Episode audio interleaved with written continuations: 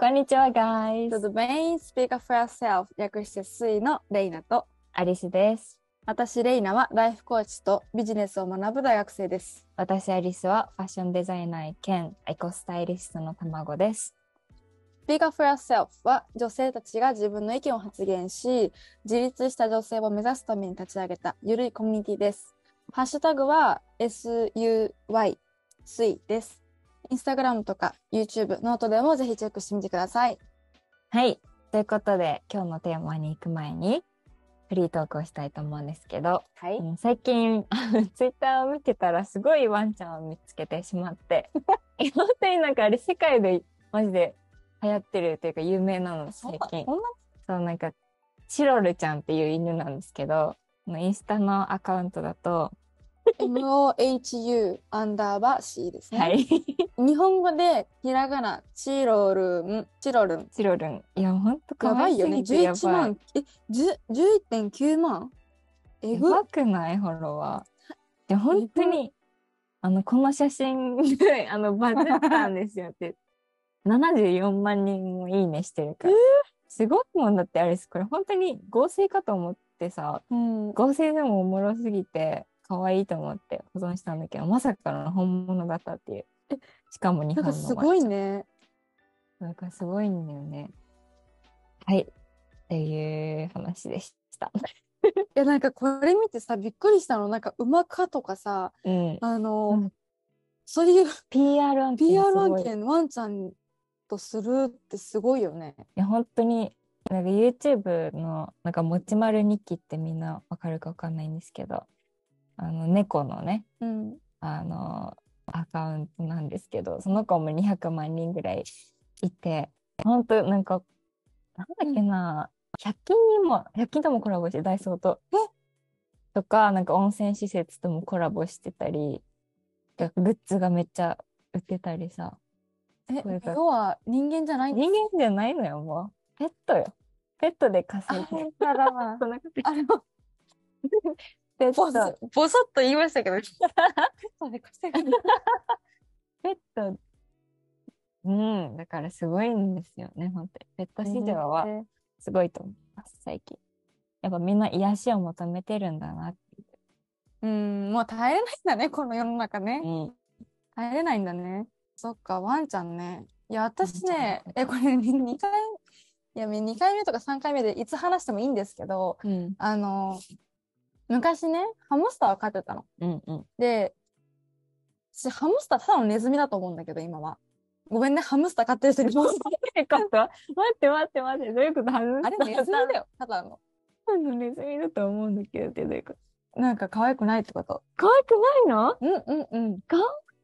何言ってんの？それがね、理解できる、それが理解できる。トラウマがあるんですよ。あ、。トラウマ。になるんですね。はい、ハムスターのトラウマに永遠と取り憑かれてるんだけど、あ、そうなんだ。あの、ちっちゃい時にハムスターを飼ってて、うん。で、この、なんか何匹かね、飼ってたんだけど、2匹かな、パパとママか分かんない、おオスかメスか分かんなかったの、うん。とりあえず、もらったから。で、まず、いとこからもらって、メスかオスか分かんない。これはレイナが悪いよ。うん。同じお家に入れて、妊娠したの。うん子。供が6人ぐらい、6, 人6匹生まれました。うん。ね、可愛かった最初は。で、可愛くって、なんかいっぱい、はあの、ハムスターのご飯とかあげたりとかしてたんだけど、ある日、いとこがね、まあ、お家に来てそのハムスターをくれたいとこが、まあ、これいとこがやばいよね。やばいんだけど、一回、うん、あの、一回お話しすると、うん。なんかお茶あげてるなと思って、ハムスターに。うんハムスターのなんかさ、外、家の外にさ、こうやって、水とか入れれるやつあるやん。うんで、飲むところだけ、ハムスターのお家の中に入ってるのわかる？うんうんうん。わかるわかる。使ってる？使ってる。そうそう。あれ、あれを、うさぎにね。そう、うさぎにやってるやつと、の同じのを、うんまあ、ハムスターさんにやってたんですけど、うんあの、お茶が入ってたんですよ。うん。茶色かったのね。だからいとこに、ダメよ、茶色い、茶色い、その、ね、お茶入れたらって言ったら、お茶じゃない、コーラだよって。は？これはこっちもいいんですけど、コーラをあげちゃったの。え？で、いかんいかんって言って水に変えたんだけど、誰があげたの？いとこがいとこがあげたコーのラを入れちゃったの。やば。で、コーラ入れちゃって、数日したら、超クレイジーなハムスターになっちゃって、シュガーラッシュみたいな？え、わかんない。数日後に？あの、やば。親の見てないところでそういうことをして、もうね、ちょっと記憶が定かじゃないんですけど、私は。ハムスママがね、子供を全部食べちゃった。共食いしちゃって。で、ちっちゃかったし、ちょっとグロいよ、皆さん。うんグロいから話聞きたかったなかったらと、あと30秒ぐらい飛ばしてくれたんだけど、あの、骨だけ残ってたのね。肉全部食べちゃったね。だってネズミだと思ってさ、その時に、やば。もうハムスター可愛くないわってなってしまったの。で、ん。まあそれがあって、あの、ちょっとお埋葬したんだけど、うん。そこら辺の私、そこら辺の森でポイって捨てればいいわって思ったのね。うんそんな悪いハムスターって思って。で、私たちが悪いんだよ。私たちが悪いんだけど。でもね、まあなんか子供を食べちゃったところをちょうど見てたの、私は。たの？うんなんかね、もうびっくりしちゃって、わって言って、こうやって間近にずーっとこうやって、はーって見てたの。だからちょっとグロかったんですけえ、どそ、れコーラのせいなの？わかんない。でももともでもよくある？共食いとかしちゃうっていうのは動物ではあるからね。うさぎも多分あるあるんじゃないかな、うさぎとか。えー、でもなんか、コーラのせいかな。コーラのせいにしとこうじゃん。いや、わかんないけど。コーラのせいにあれがコーラだった、だったかって言われると、なんかもうちっちゃい時だったので、なんか記憶は定かではありませんが、話を持ってるだけかもしれないけど、でも確かコーラだった気がするのね。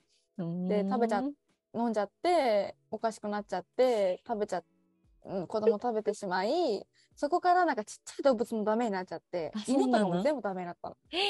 で、でね、一回ちっちゃい時にね、犬に足噛まれてるのね。えー、親指噛まれてるから、ブルドッグにね。やば。私めっちゃ全速力で逃げてんだけど、超足遅いの。だから、遊んでるって思われちゃって、噛まれちゃったわけだからそういうのとか重なって、もうワンちゃんもダメ。もあうネズミもダメ。今もダメなの？今大丈夫あ。今大丈夫うんあの猫のおかげでね、猫スタートでワンちゃんとかも OK になったんだけど、あ、そうなんだ。ハムスター系は今もね、ちょっとダメですうね。はい、まあ、あの、全 然動物関連でこの話嫌だけどね。はい、そういうことがありました。そうなんだ。はいリゾンちっちゃい頃ハムスター飼ってたけど、でもさ、その時はお母さんから夜逃げちゃったって言ってたけど、死んじゃっただけかな今も。なんか夜、ドアの隙から、隙間から逃げちゃったんだよ。って言われてたもん。え、でも逃げるよ。逃げある。そうなんだ。なんか、でも相当ストレス溜まったと思うけど。死んじゃったって言いたくなかったのかもしれない、ママが。気使ってうね。ん。それが本当に逃げたか、どうかわからん。だいたい隅におるから。そうなんだ。うん、なんかあの、ポンポンあるじゃんね。ニットのポンポン。うん。あれをね、口の中全部入れて、端っこにいたの。おもちゃ、おもちゃ箱をこうやってずらしたら、あ、ここうなってたから。だってもうこの野郎ってなって。でもこっちもビビってるからもうつかめんのよ。もうなんか、ご飯とかこうやってやって、こっちこっちこっちみたいな。でももうハムスターもバカじゃないんだよね。そうなんだ。なんか、檻の中に入れられるって分かって、うん。こっち来てくれないし、もうなんか多分相当嫌だったと思う、私たちのこと。ごめん、ネズミとか言って。はい。はい。ということで、じゃあ、テーマの方に行きたいと思うんですけど、えっ、と、今日のテーマは、老化しないとしたら、あなたはどうする？かっこ笑ということで。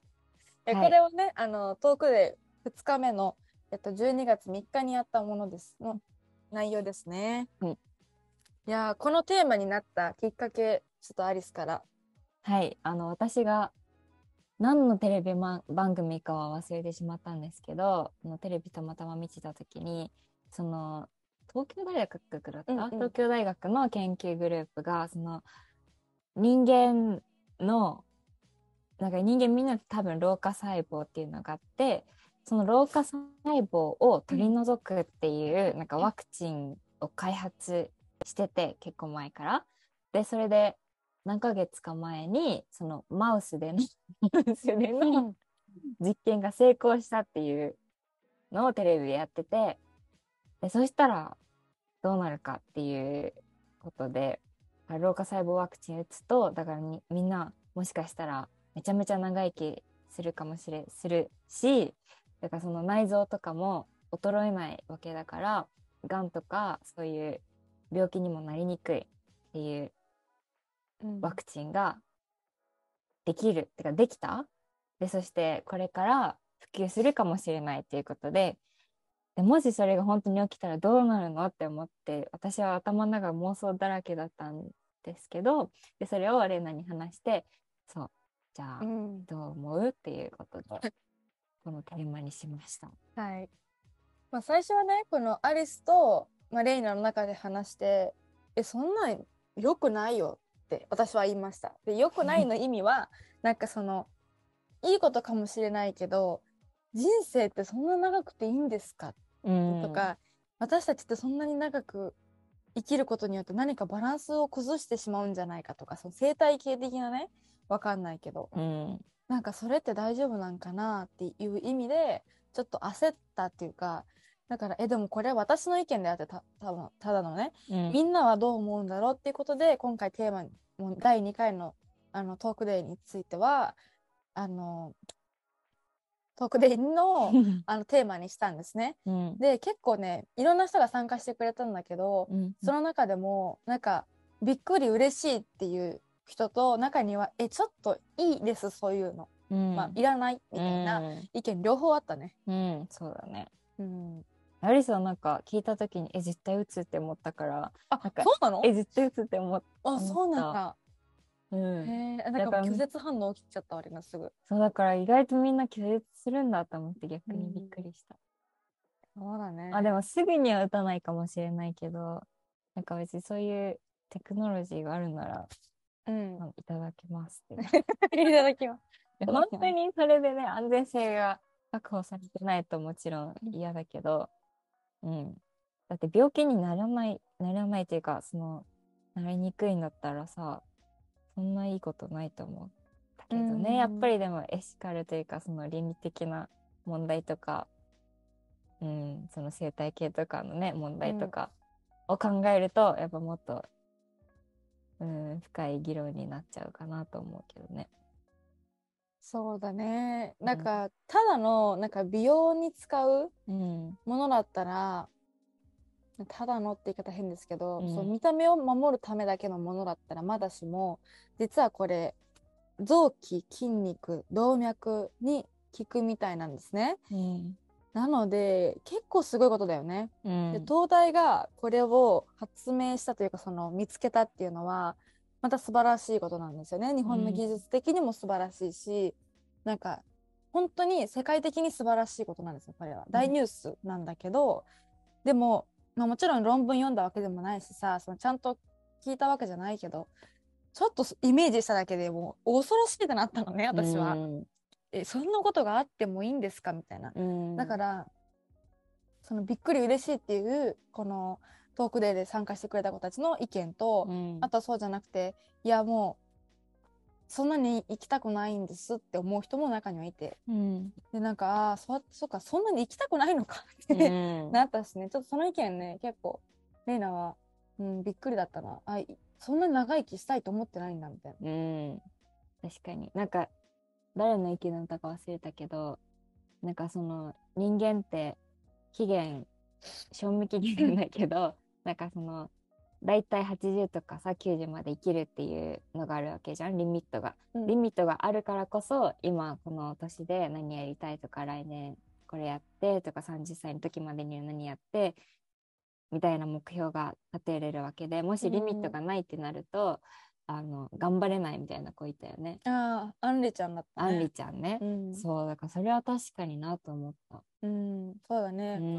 みゆちゃんはどちらかというと打ちたい、まあ、打ちたいっていうか あの長生きしたいと思ってる方だからっていう意見があったんだけど、それを聞いてその制限があった方が楽しいんじゃないかっていうね、うん。自分が頑張れるんじゃないかっていう意見に対して確かにそうだねっていうふうに、まあ、言ってたし、うん。うん、なんかレイナもそれは言われてみたら確かにって思った。うん。でもなんかその制限があるっていうか80ぐらいで死ぬかもっていう前提で私たち生きるとするじゃない？うんうん。生きました。じゃあ80ぐらいななんかうん40ぐらいまでなってあと40年生きれるであと40年分好きなことできるじゃんって感じるかって言われたらなんか意欲とかこのやるうん気とか、その全体的なそのなんていうの、うん、筋肉とかそういうのじゃなくて本人の心だよね問題は結局、心がどれだけそのワクワクしてるとかうん。楽しいと思ってるか、今までの40年間が楽しいと思ってるかとか、うんそれによってこの40年も楽しくなるぞイエーイってなのか、うん、まだ40年もあんのキビーってなるか確かに。だと思う。確かに確かに。えそのメンタル的な問題だよね、そう。だからワクチン打ってもメンタルって思ったの。正直、レイナの結論はね、うんなんか結局メンタルが人生に対するその思いがうん。あんまりいいものじゃなかったり、うん。なんか問題がもっと起きるかもしれないじゃんそのよプラスアルファされることによってね。その問題ある意味リスクじゃないけどうん。を受け入れてまで受け入れても人生は楽しいって思えるのか、うん。それともそんなまだ辛い思いしたいわけじゃないからもうここら辺でいいですなのか。うん。それはなんかメンタルの持ちようかなって思った。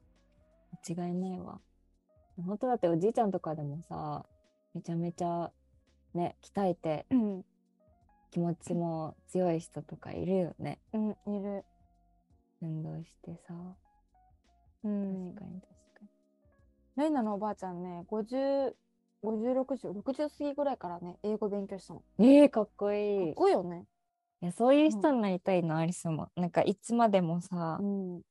そのわやりたい気持ちをなくしたくない何うん。に対してもやりたいやりなんか挑戦しようっていう思う気持ちがさなんかやっぱ年取るにつれてやっぱいいやってなくなる人多いと思うけどうん。気持ちなくしたくないと思うやっぱなんかそういう人見てるとめっちゃかっこいいと思うしうん。なんかいいなってなるよね。うん私もそういうおばあちゃんになりたいし、多分憧れに変わるんだし。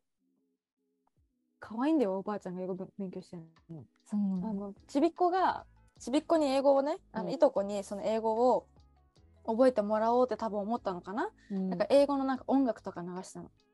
なんか daddy finger daddy finger あるじゃん、はい。あれをあれを一緒に歌ってて、うん。で finger finger とか daddy finger 言ってたから apple とかね。え子供とついでに一緒に覚えるみたいな。ーでなんかそれぐらいだと思ってたら結構ちゃんと一人で勉強してて、え英語の本とか置いてあったのね。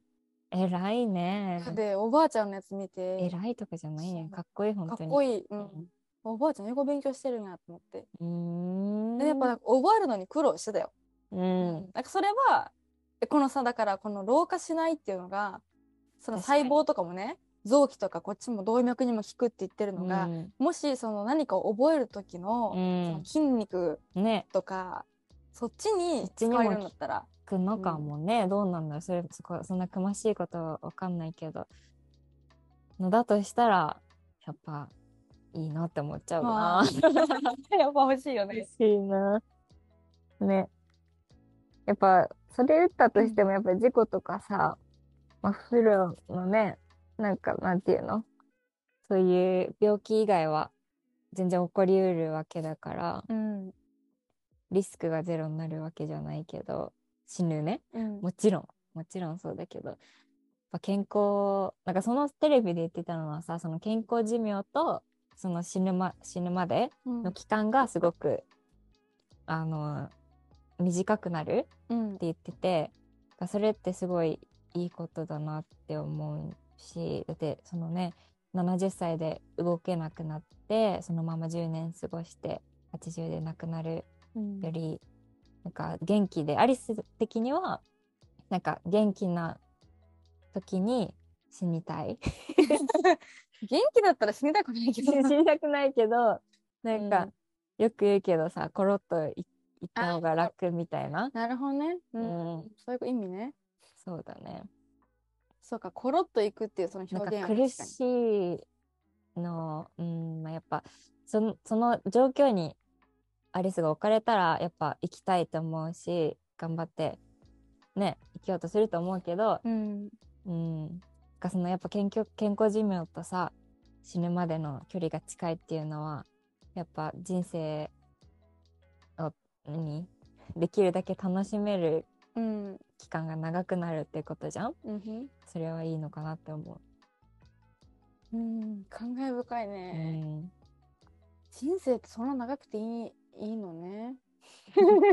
いいんでしょうか？確かにな。なんかなんだろう長くていいのか悪いかっていうよりはなんかびっくりだよね、うん。なんかあそうそういうことになったらどうどうなるんだろうみたいな本当に答えないけど、ね、地球側は耐えれるんか。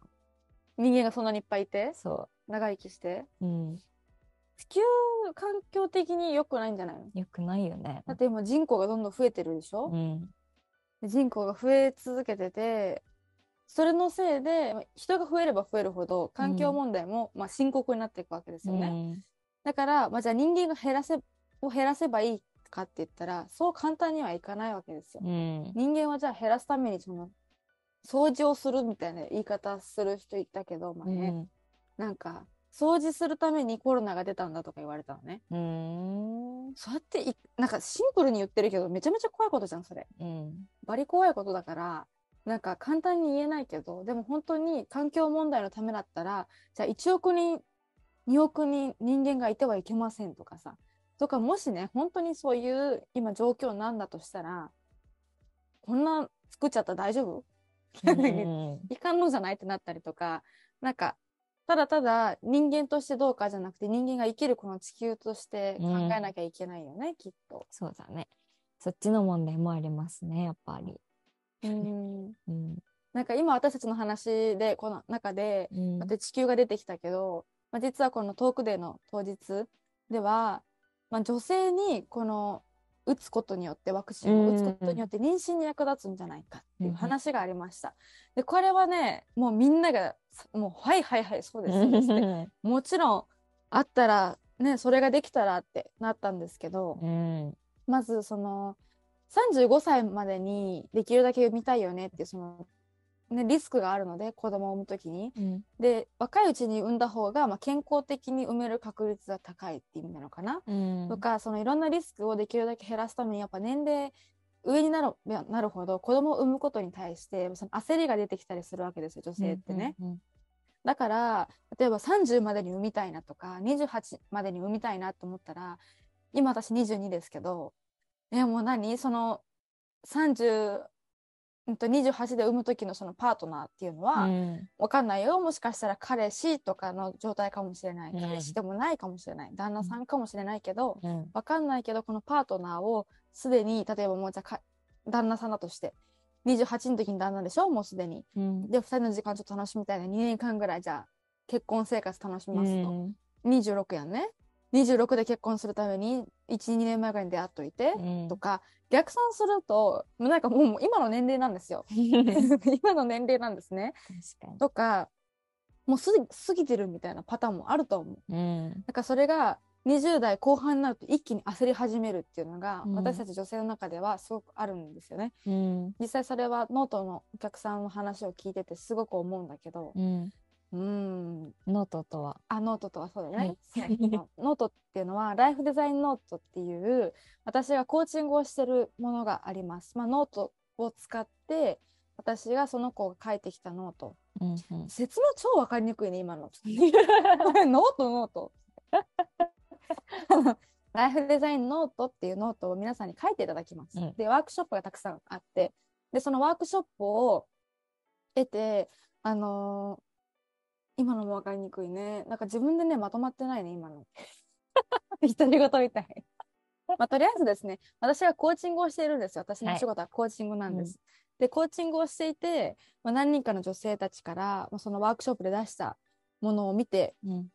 であこういうこと書いてきてくれたんだなって言って見るんだけど紙あーなんかすごい、うん、なんかリンクしてるんだよね。同じくらいの年齢の子たちうん。が何人かいるので、すごいみんな同じこと言ってます、うん一緒にワークやってるわけでもないしそれぞれ一人で書いてきてもらってるんだけどうん。実際に私と1対1でこうやってミーティングっていうかコーチングした時にああこれあの人も言ってたなとかあこんな気持ちになるんだとか、うん。私のちょっと先輩なので年齢ではね20の6とか7とかそこら辺の人たちだから私がまだ感じてないことを感じてらっしゃるわけ、うん。そう思うとやばちゃんとレイナ考えないとレイナも26とかうん。27の時に同じ風に不安になるんだろうなって思った。うん。そうだね。だから、このみんながうなずいてたっていうのはだからそのあれだよね老化細胞ワクチンを打つことによってアリスたちがもし50歳で妊娠するっていうことが可能ならそれはいいってことだよね。50歳ってからその高齢で、高齢出産が危険にならないかもしれない。うん。可能になるかもしれない。可能だだだけど今も、うんうん。がもっとね安全にあのもっと自分その自分のキャリアとかを優先してうん。後であうん子供を作るっていうか 子供を言いためだね、今の表現はダメだけど子供を授かることができるかもしれないっていううん。ことはやっぱメリットなのかなっていう。うんうんそうだね。で特に、まあ、この、なんだろう。まあ、これがセルフラブにもちょっとつながってるかもしれないんですけど、なんか自分がやりたいことをうんできないとか、できずに、まあ、言ったらもう、年齢っていうそのリミットが来て、今じゃなきゃダメだとか、例えば子供を産むか、キャリアをその守るかみたいな、うんどっちかって選ば、選べって言われた時に、キャリアは後で何とでもなるけど、子供は今の体で産んだ方がいいなとか、うんそういう選択肢になってくるんだよね、きっと。うんうんそうするとね、なんかやっぱり、なんかいやいや、いやいやって言い方変だけど、なんか惜しいんだよね、その選び、選ぶってこと自体が。選びたくないのよ、こっちは。うんどっちも欲しいの。でも選ばなきゃいけないとか、なんか悔しいし、なんで女性ばかりとかなってる人も中にはいるかもしれない。うんね、実際男性もちょっとずつね、そうやって、なんか社会が、あの育休をもっと取りましょうっていうようになったりとか、実際うん日本の育休ってね、世界に比べるとすごいんだよ。うんめちゃめちゃあのいいシステムなんですよ、うん日本の育休は。お金も、まあお金がどれぐらいもらえるっていうよりは、そのシステム的に長くもらえるし、うんいいものなんだけど、それを使うその社会の仕組みができてないよねとか、使いづらいよねとか、まだ人の目があるよねとか、そういうなんかね、問題があって、うんまあ、これはこれでまた今度話したいんだけどね。うんでもそういうその女性のキャリアっていうのが守られるきっかけになるんだったら、このワクチン打ちたいですって、うん、みんな言ってくれたね。うん、そうだね。はい。ということで、低用量ピルとか、低用量ピルとかの話も出たけど、まあ、おいおいね、その、それもトピックとしてうん。話していきたいけど。よかったらこれみんな YouTube で聞いてくれたら、多分ね、うん、ああ、こんなこと話してたんだって、今私たちだいぶまとめて別の話もこうやって組み込んでるけど、あー、そのトークデーの YouTube ね。あ、そうそうそう、うんトップでの YouTube 見てもらえたらいいなって思うし、うんうん、そうだね、うんやっぱその女性が妊娠した時にっていうのは、結構、うん。なんかいいなんか視点だったなっていうか、うんいい意見だったなって私は思います。なんか上からとかじゃなくてうね。ん。うん。はい。ああとちょっと これだけ、ワニの皮のおじさんの話が出てくるので皆さん。え、これって切れてないかな？ワニ。の皮切れてるかもしれない。ワニの皮切れてるかも。ワニの顔さん切れちゃったかな。あの、ワニの皮のおじさんの話ちょっとだけしましょうか。じゃあはい、どうぞ。はい。あの、ワニの皮のおじさんがある日ある日ブラジルで私に声をかけてくれました。で ワニの皮っていうのは、あまりにも日焼けをしすぎて、というかもう、干からびてって言ってしまっていいんだろうかね。肌がもうワニの皮なんですよ、そのおじさんね。でココナッツを売ってるおじさんだったんだけどね。そのおじさんに、あのーなんか、まあ、いろいろココナッツを買おうと思って話しかけたときに、人生楽しんでるかい？とかいろいろ話をしてくれて、いや、楽しんでるよ、みたいな。で、そのおじさんに言われた、彼氏がいてもパートナーがいても自分のこと大事にしてね。まず自分が一番大事大事だよっていうことを言われました。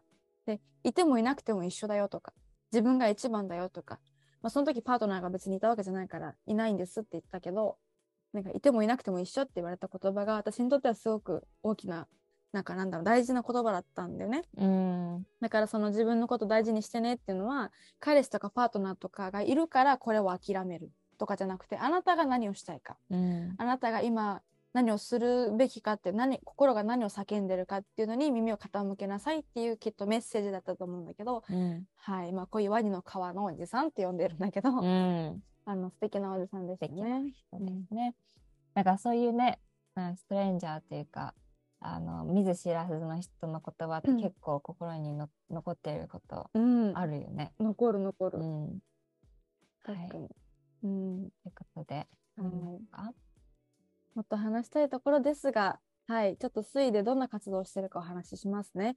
スイでは主に2つの活動をしています。1つ目はこのコミュニティ活動で、えっと、現在は女性限定の完全招待制のコミュニティになっています。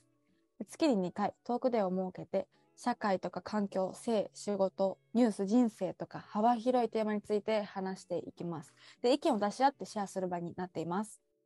でこの TalkDay のアーカイブ配信をインスタグラムとか YouTube とかノートでもアップしていますので、よかったらぜひチェックしてください。はい。そして2つ目はこのポッドキャスト活動です。